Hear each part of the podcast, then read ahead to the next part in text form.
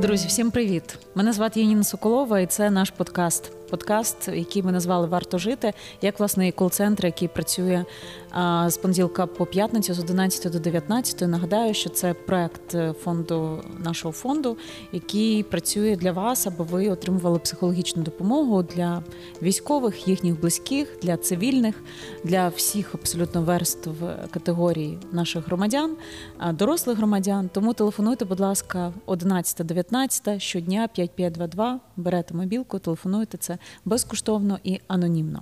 Ну а наш підкаст це така підтримуюча терапія. Ви маєте можливість щосуботи слухати і дивитися нас для того, аби вгамувати себе, заспокоїти свою нервову систему. Ми зробили такий хештег у всіх наших анонсах Спокій заради перемоги. Тож ми хочемо, щоб ви були спокійні, аби до перемоги дожити в спокої. Сьогодні говоримо про одну із найрозповсюдженіших тем, е, яка, напевно, в голові кожного з вас, у мене, у нашого оператора, звукорежисера, гримера, нашого адміністратора, її чоловіка, і навіть, напевно, нашого психолога, який поруч зі мною сидить. Це страх смерті. Велика кількість людей, які зараз не йдуть у військо, вони не йдуть, тому що вони бояться померти. Ну, Це природньо. Е, буквально от перед нашою зйомкою прочитала інтерв'ю режисера Алана Бадоєва, який сказав: Я пішов в ЗСУ, але от відверто кажу, я боюся померти. Ми боїмося померти тут в більш-менш мирних містах.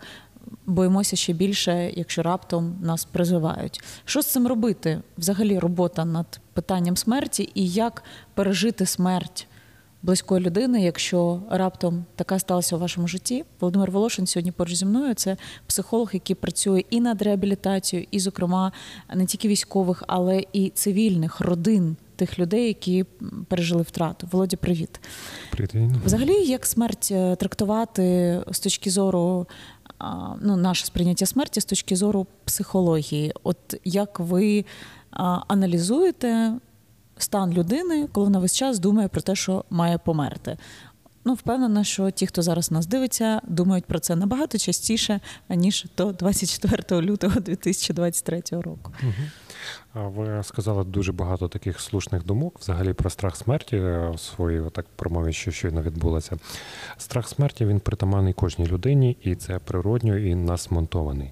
Тобто, це ще людина знаходиться в зоні бойових дій, чи вона знаходиться на мирній території, це завжди є з нею. Це такий вважається взагалі в екзистенційному напрямку базовий страх, на якому будується всі решта наших страхів. Угу. І він в кожного заложений від природи, але з ним можна працювати і можна послаблювати, скажімо, його тиск на нас. Е, його вплив на нас. Давайте говорити про нас, цивільних, про тих, хто зараз не на передовій. Там ми їздимо в відрядження, що знімаємо, постійно говоримо з військовими, з нашими друзями, бичись за них. Але в цілому кожен з нас думає про те, що до кінця війни ми можемо не дожити. Ну, даруйте, я буду називати речі своїми іменами. І коли я говорю з воїнами, вони говорять: ну да-да-да, ми це зробимо, але ну, якщо я виживу, і оце існує, і вони з гумором це сприймають. Ми не завжди з гумором. Тому я хочу вас спитати, давайте про цивільних, як е, для себе пояснити, що цього не варто боятися, про це не варто думати, заповнювати свої думки, тому що є речі, на які ми не можемо вплинути. В кінці кінців будемо відверті. Зараз от ми вийдемо. Е, велика вірогідність того, що відбувається на вулиці, на дорозі, е, я не знаю, в вашому окремому будинку, в, ну, в будь-яких місцях може теж спричинити страх, е, пов'язаний із вашою смертю. Так само це стосується ракет і всього решта. Як з цим працювати, Володю? Як е, як собі пояснити, що це маячня, не гризи себе і свою нервову систему цим страхом? Тут така цікава річ, відбувається цікаве поєднання. З одної сторони, ми, як люди, всі розуміємо, що ми помремо рано чи пізно. Але якщо ми будемо туди глибше занурювати і думати про свою власну смерть, ми одразу тікаємо від цього, від цього усвідомлення. Чому? Тому що воно нас лякає, що ми припинимо своє існування. І відповідно, з одної сторони, ми це розуміємо, ми це знаємо, а з іншої сторони, все, що пов'язано з цим, ми намагаємося дистанціюватися. І навіть дистанціюватися від того, від звісток про смерть, від ем, того, щоб ходити до когось на похорони, від інших інших речей, тому що це нагадує про нашу саму кінечність. Це правда, це правда. Так а що робити з цим? То, напевно, перш за все потрібно звернути увагу, що в таких стресових навантаженнях, яких ми зараз перебуваємо, коли є постійна загроза життю, цей страх буде посилюватися і будуть багато інших страхів посилюватись за рахунок нашого тотального такого виснаження. Чим більше людина виснажена, тим більше таких речей в неї буде підніматися і ставати більш актуальними для неї. Тому, перш за все, на що потрібно звернути увагу, це покращення свого загального стану. Ну я думаю, про це всі багато знають, багато пишуть, як ми можемо покращувати свій загальний стан. І коли ми його вже стабілізували, то є різні психологічні техніки, які нам допомагають працювати зі самим страхом смерті. Приміром, людина собі представляє, коли, наприклад, вона буде помирати, чи коли вона помре, що надалі буде з нею, хто прийде на її похорони, як відбудуться ці похорони, кого потрібно запросити, кого попередити, як з речами розпорядитися і інші такі речі. Якщо людина це уявить, якщо вона це проговорює, прописує, ну знов, коли вона знаходиться в оптимальному хорошому стані, страх смерті він тоді послаблюється. Ви, до речі, друзі, можете подивитися наш подкаст. Е, про те, як позбутися тривоги постійної, перманентної, зжираючої вас тривоги, коли ти нічого не можеш робити. Ця тривога вона постійно тобі всередині. Ти не можеш заснути. Ти зранку прокидаєшся вже втомлений від того, що тривозишся. У нас є на цю тему відео. Можете подивитися в подкастах. Е, я вас питаю з приводу військових. Майбутніх військових, які наразі не прийняли рішення а, іти воювати. Такий великий пласт людей. Це люди, які часто є підписниками каналу, е, де роздають повістки, е, знаючи, де вони роздають, люди туди не їдуть, або їхні дружини відслідковують і в вайбер-чатах там житлових комплексів повідомляють, що туди не їдь. Там зараз роздають е, роби коло або сиди сьогодні вдома дистанційно. Ну, словом, це все насправді про смерть, страх перед смертю. Хлопці ж туди не хочуть іти е, не тому, що і чоловіки, не тому, що там якби, не так комфортно, як вдома, а тому, що не ну, тупо бояться померти.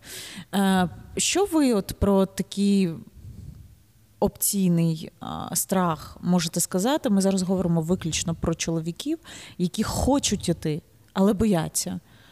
От як з цим можна працювати? Ну, працюючи знову ж з військовими в наших госпіталях, реабілітаційних центрах, досить часто, коли ми копали глибше за просто розуміння страху своєї смерті, досить часто за цим стоїть е, розуміння того, що людина може втратити кінцівки, вона може стати інвалідом, і тоді вона стане тягарем для своїх рідних, близьких. Угу. Тобто, це людина навіть не так боявся військовий, чи той, хто хоче йти, наприклад, не хоче йти служити, цивільна людина. Вона боїться не то, що сама загинути, а боїться, що вона принесе клопоту і принесе якусь важкість, якийсь тягар своїй родині. Родина повинна буде за нею турбуватися і як далі жити з цим. Тобто намагається таким чином захистити своє оточення від складнощів. Угу, Це зрозуміло. Я спитала, як з цим боротися. А Як з цим боротися? Ну, напевно, тут знову ж немає якоїсь е, єдиної поради. Тобто сказати, що от ви маєте робити ось це.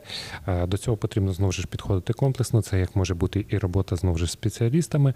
Ну і напевно і також воно дуже актуально на державному рівні, коли держава показує, як вона буде турбуватися, як вона турбується, які є певна допомога тим людям, які повернуться постраждалими, в яких будуть вже певні інвалідності. І тоді людина буде бачити, що якщо за інших турбується, турбується про їхню сім'ю, цей страх буде вже знижуватися. Володь, ну держава не турбується. Ну чому брешемо? Ну вона не турбується. Велика кількість моїх друзів військових. Вони там, де вони є в реабілітації, завдяки патронажним службам, дуже крутим, там типу третє штурмової або Азову. А значна частина завдяки волонтерам, хто не є в ну, в таких підрозділах, де дійсно круті патронажні служби. Решта, ну на жаль, мають собі допомагати самі. Я мовчу про те, що після е, реабілітації, коли вони залишилися без двох ніг, як їм себе в житті потім адаптовувати, ну це не зрозуміло. От відверто. Тому кожен, хто зараз от нас слухає і хоче вступити, але не може наважитись. Е, на жаль, це все переживає. Тому я вас і спитала, яким чином себе налаштувати на те, що ну на те, що так, така перспектива є, але є інша перспектива. Тобто, як допомогти хлопцям мобілізуватися психологічно? Ну, якщо ми відкинемо, скажімо, аспект турбота держави, відкинемо аспект, як взагалі воно в нас в країні зроблено з тими самими пандусами, іншими іншими речами, є спеціальні тренінги, в яких ми тренуємося, в яких ми опрацьовуємо свій страх смерті. Він займає зазвичай 2-3 дні. До речі, їх зараз військових вже краще проводять, чим було там раніше, тому що і в Фейсбуці я вже неодноразово бачив одну із технік, яку проводять при цьому тренінгу. Це коли людину закопують. Закопують купують на певний час. І от людина лежить в землі, там робиться так, щоб повітря до неї могло бути доступ. І навіть коли от на людину починає падати там перша лопата з землею, це може бути в труні, може бути просто в ямі. Починається робота з цим страхом смерті. Ну, коли ми з цивільними працювали, це може бути зовсім по-іншому. Наприклад, знаходиться труна в приміщенні, і людина має лягти в труну. І коли вона лягає, вона вже знову зіштовхується зі своїм страхом смерті. А ви лягали? А доводилось. І як? Відчуття гострі. Яке це відчуття? Ти розумієш, що ти живий, але ти в труні ну одразу піднімається відчуття такого страху. Інколи він може навіть бути так переходити, як в панічний. На чому його можна відчувати? Це можуть бути легко починати оніміння рук, ніг, кінцівок, тобто трохи стискає саме дихання. Потім а... серцевий напад, і ти все, і все вже готово. І зазвичай воно у нас відбувалося так, що ця хвиля проходить, якийсь на короткий період часу, і далі поступово заспокоюється. Але тоді, що цікаво відбувається, коли проходить вже там п'ята-десята хвилина, ти починаєш думати більше про щось таке ціннісне, не просто про повсякденне зараз життя, а більш таке загальне. Цікаво, і що потім на виході це давало от з вашого досвіду?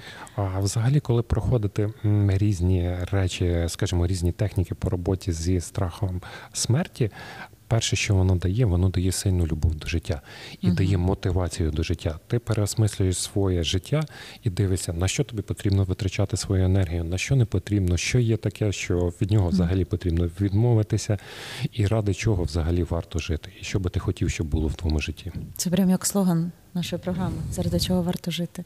Е, Є дуже одна важлива категорія зараз наших громадян. І коли ми їздимо країною, коли ви просто е, гуляєте вашими містами, е, селищами, ви бачите великі цвинтарі, на яких щоразу свіжі могили, і це все дуже сумно. І ти, коли проходиш в тебе мурахи, а я уявляю, що що відчувають рідні тих, хто загинув. І цього цьому горю немає краю.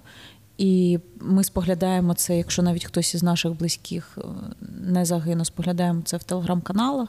Ну там нещодавно історія з грозою на Харківщині, і потім поховання, ну фактично пів села там та померли. Ці поховання молодих людей, крики батьків. І це все ти весь час спостерігаєш. Це теж насправді ну, має дуже дуже негативні наслідки для нашого подальшого життя і для спокою. Давайте спочатку поговоримо про близьких які от відчули втрату, особливо про молодих людей, молодих жінок, які в Тіктоках, в інстаграмі постять відео, як вони були щасливі, як хлопець приїжджав там на 15-денну відпустку, який вона його відпустила, і за кілька днів все, його вже нема. Це ми переповнені просто мережі. Ви працюєте з рідними, які втратили. Яке це життя після втрати? Що вони відчувають? Розкажіть нам.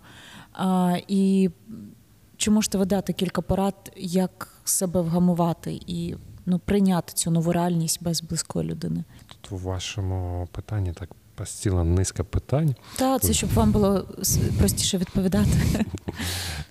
Дякую. Скажімо так, втрата вона переживається по певному алгоритму. Це є певний такий процес, який вже достатньо гарно описаний, але кожної людини вона буде переживатися індивідуально.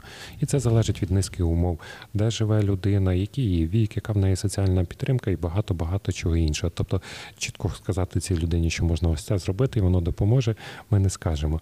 Ну що тут дуже важливо, що людина, яка переживає втрату, щоб вона мала хорошу соціальну підтримку, щоб вона знаходила тих людей, які можуть її вислухати, які її можуть поспівчувати і продовжувати бути з нею. Бо досить часто, коли хтось помирає з ліних близьких чи гине, родичі, друзі, вони тиждень слухають, два тижні слухають, місяць, півтора, а потім кожного своєї справи люди на щось інше переключаються, і вони вже не можуть самі виносити це. І людина залишається досить часто в такому коконі соціальної певної ізоляції їй немає з ким спілкуватися. Володь, а треба постійно про це говорити, я правильно розумію? А не, не то, що це проговорювати, але людина істота соціальна, і коли ми переживаємо втрату, у нас дуже багато інтенсивних емоційних переживань Мгм. іде. І важливо, щоб людина могла, коли воно в неї є, поділитися з іншими людьми. І в цьому плані дуже добре працюють групи підтримки для людей, які переживають втрату, де люди знаходяться такі самі, які переживають ці емоції і можуть ними поділитися, і вони вислухають відкрито. Тобто, це люди можуть бути 4 місяці, 6 місяців, 8 місяців після втрати. Що ви зазвичай спостерігаєте? Як опанувати, якщо ти не хочеш нікуди ходити, взагалі ні, не хочеш ні з ким бачитись, нікого слухати. Я маю кількох подруг, які втратили чоловіків. Причому я цих чоловіків теж дуже добре знала, і це просто неймовірні люди. І стільки було планів, перспектив, і все, нічого нема. Як далі жити? І ці жінки вони залишаються вірними емоційно до цього чоловіка, якого вони вже ніколи не побачать. Я от собі не уявляю, як це. Е, Що ви їм говорите цим людям як, як психолог безпосередньо, не як друг, не як кум, брат, е, а як психолог, що потрібно передусім з собою зробити, окрім виговоритися, да, аби прийняти це. Ну, напевно, спочатку треба прийняти, да, Володь, що, що, що більше повернення не буде цієї людини. Чи як?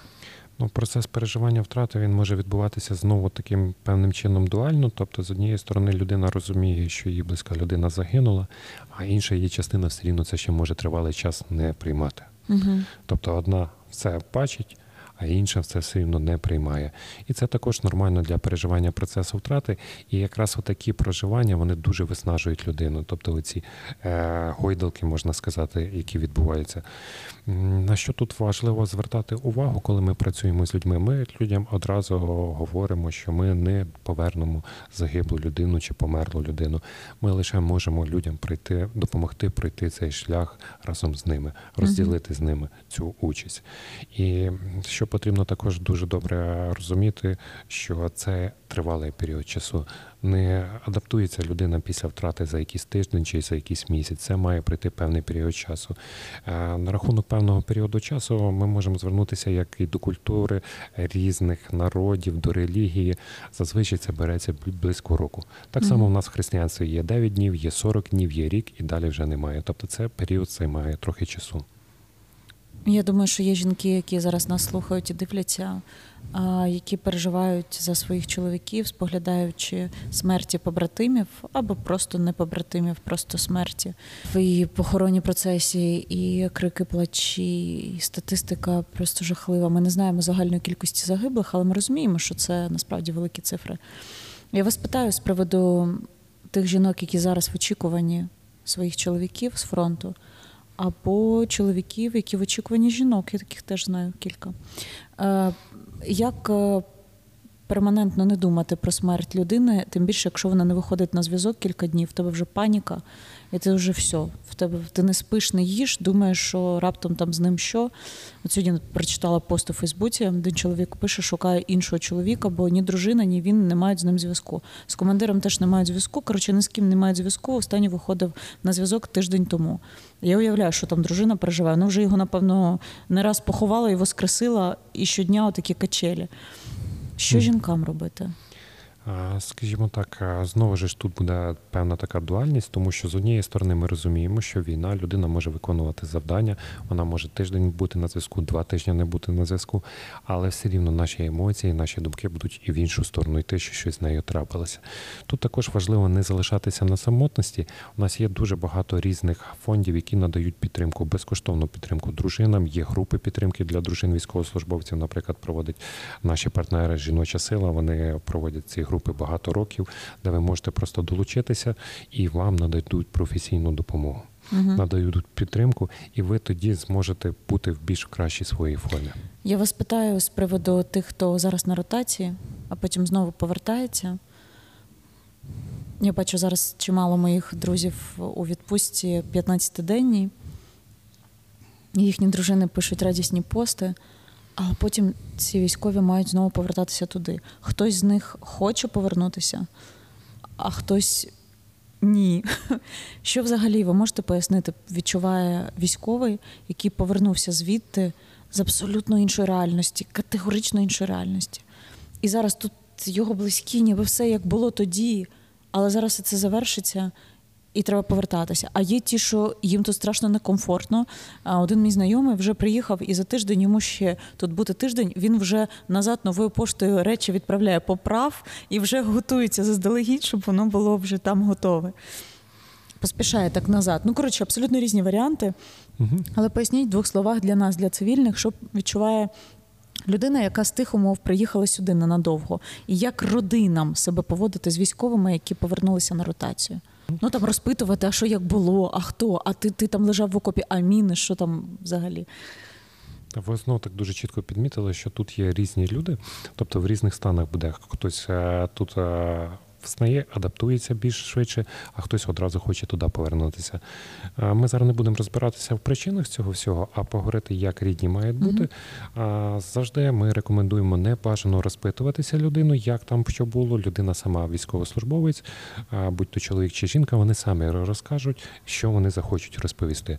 Дуже важливо для того, щоб ваша сім'я була міцною і ви продовжували хороше своє сімейне життя, ділитися тою інформацією, що відбувалося у вас в сім'ї, що відбувалося з дітками, що у вас зараз тут відбувається на господарстві, які зустрічі, друзі і так далі, показувати фотографії. Тому що в нас завжди іде, якщо чоловік чи дружина на знаходиться на війні, іде два паралельних життя. Сім'я живе тут, а військовослужбовець чи військов... е, жінка чи чоловік знаходиться в іншому місці. Кожен отримує свій індивідуальний досвід, і цей досвід, по суті, людей сім'ю розводить трохи в сторони. І коли міняється, йде цей обмін, люди зближуються. А що він відчуває, коли він повернувся? Або вона? Досить часто можуть відчувати те, що вони попадають в зовсім іншу реальність, Мгм. тому що вони звикають до тої реальності, і наш мозок, коли він знаходиться в переживаннях інтенсивних, він трошки по-іншому сприймає інш по-іншому прописує. І коли приходиться сюди, і це неодноразово були відгуки від хлопців, з якими ми працювали. а Від дівчат також, але ми більше все-таки працюємо з, з хлопцями, що це зовсім інша реальність. І якщо людина затрималась, наприклад, тут на тривалий період часу, і вона поверталася туди, то досить часто також було, що 2-3 дня я ще ходив як космонавт, Мгм. поки міг там адаптуватися. І дуже важливо, коли люди йдуть в відпустку, а вони приходять сюди, щоб перед е, поверненням, хоча б день, вони проходили налаштування на те, що вони попадуть знову в зону бойових дій, щоб вони налаштувалися, щоб вони знову включили свої механізми виживання саме в тій зоні. Тому що на цивільному працюють одні закони, а зовсім по-іншому працює наша психіка, а в цій зоні бойових дій по-іншому. А не відчуває цей військовий, що він приїхав до, ну, до чужих вже людей? Це досить часто буває за рахунок того, що як зазначалося, що він там отримує свій досвід, люди тут отримують свій Так. досвід. І він приїжджає, ніби жінка зовні та сама, угу. але вже в в нас змінилася. Тому що ми постійно змінюємося, змінюємося за рахунок нашого досвіду. Ми є по суті той, який досвід ми отримали.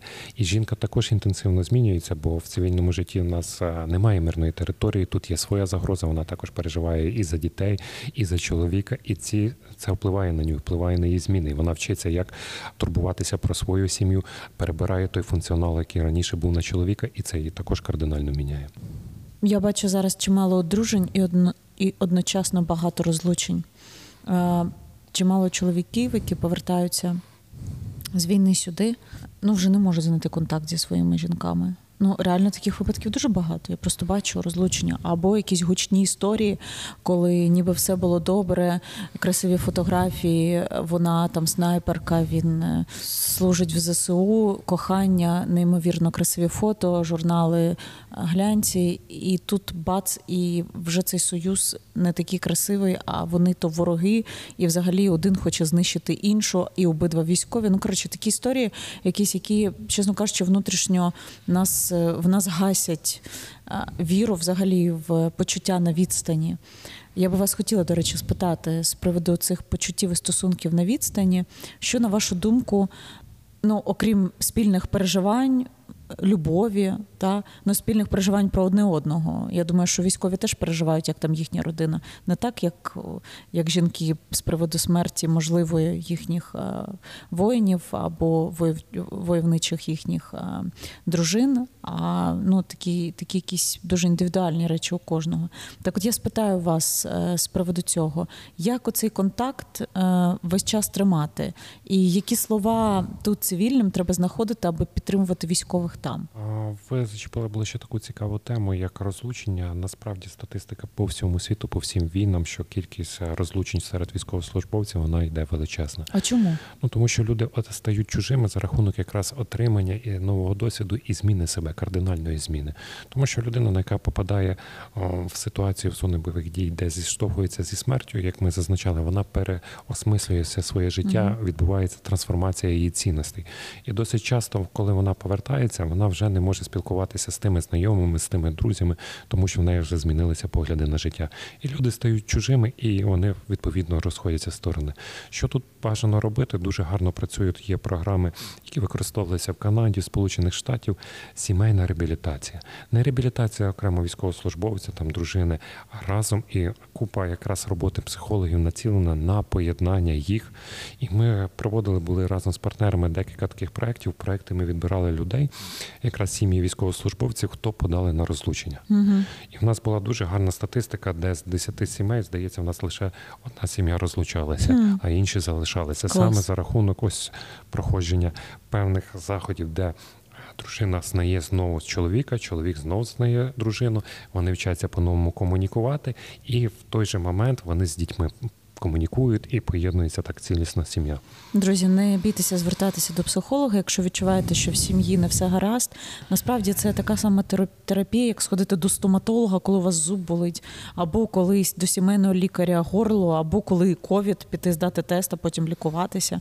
Словом, це все дуже природньо, і з цим треба працювати. Інакше повірте, рівень життя, комфортність життя і результативність ваша буде доволі низька. Володя, дякую, що ви сьогодні до нас прийшли. Е, друзі, ми робимо цей подкаст для того, щоб е, вам стало легше. Але якщо не стало раптом легше, або у вас є ще питання, ви можете їх поставити нам в коментар... нам в коментарях. Є наш е, наш канал власне подкастів на моєму youtube каналі Ніна Соколова. Там можете підписатися, і нас можна слухати на всіх відомих платформах: Spotify, iTunes, ну словом, на різних платформах. Обов'язково там теж нас слухайте в транспорті, вдома, де завгодно. Ну і з 11 до 19 щодня працює. Кол-центр психологічної допомоги варто жити, де наші психологи, їх дуже багато, їх 180, Вони працюють, аби вам стало легше. Це цивільна лінія і військова лінія. І так само ми не забуваємо про онкохворих і їхніх близьких. Тому телефонуйте, будемо раді і вдячні за ваш дзвінок, і будемо дуже цінно налаштовані по відношенню до кожного із вас. Кожен, хто подзвонить, це цінний для нас додзвонювач. Обіймаю вас, слава Україні! Спокій заради перемоги. Напишіть в коментарях ті теми, які вам цікаво послухати наступного тижня. Побачимось. Боятися це нормально. Відчувати страх це нормально. Я вважаю, що нам всім потрібна швидка психологічна допомога, і я вважаю, що ментальне здоров'я воно не менш важливе, ніж фізичне здоров'я. Всі ці почуття, які зараз в нас вирують, це нормально, тому що ми живемо в стані війни. Відчувати гнів це нормально. Не розуміти, що відбувається всередині тебе, це також нормально, і потрібно про це говорити. І виговорюватися це дуже важливо.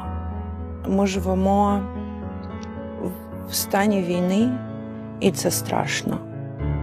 І якщо вам потрібна психологічна допомога, будь ласка, звертайтеся і, будь ласка, дзвоніть, тому що це нормально. Поговорити з кимось, кого ви не бачите в очі, і просто з голосом на тому кінці дроту е, буває дуже корисно. Тобі є кому розповісти. Дзвони. Спокій заради перемоги.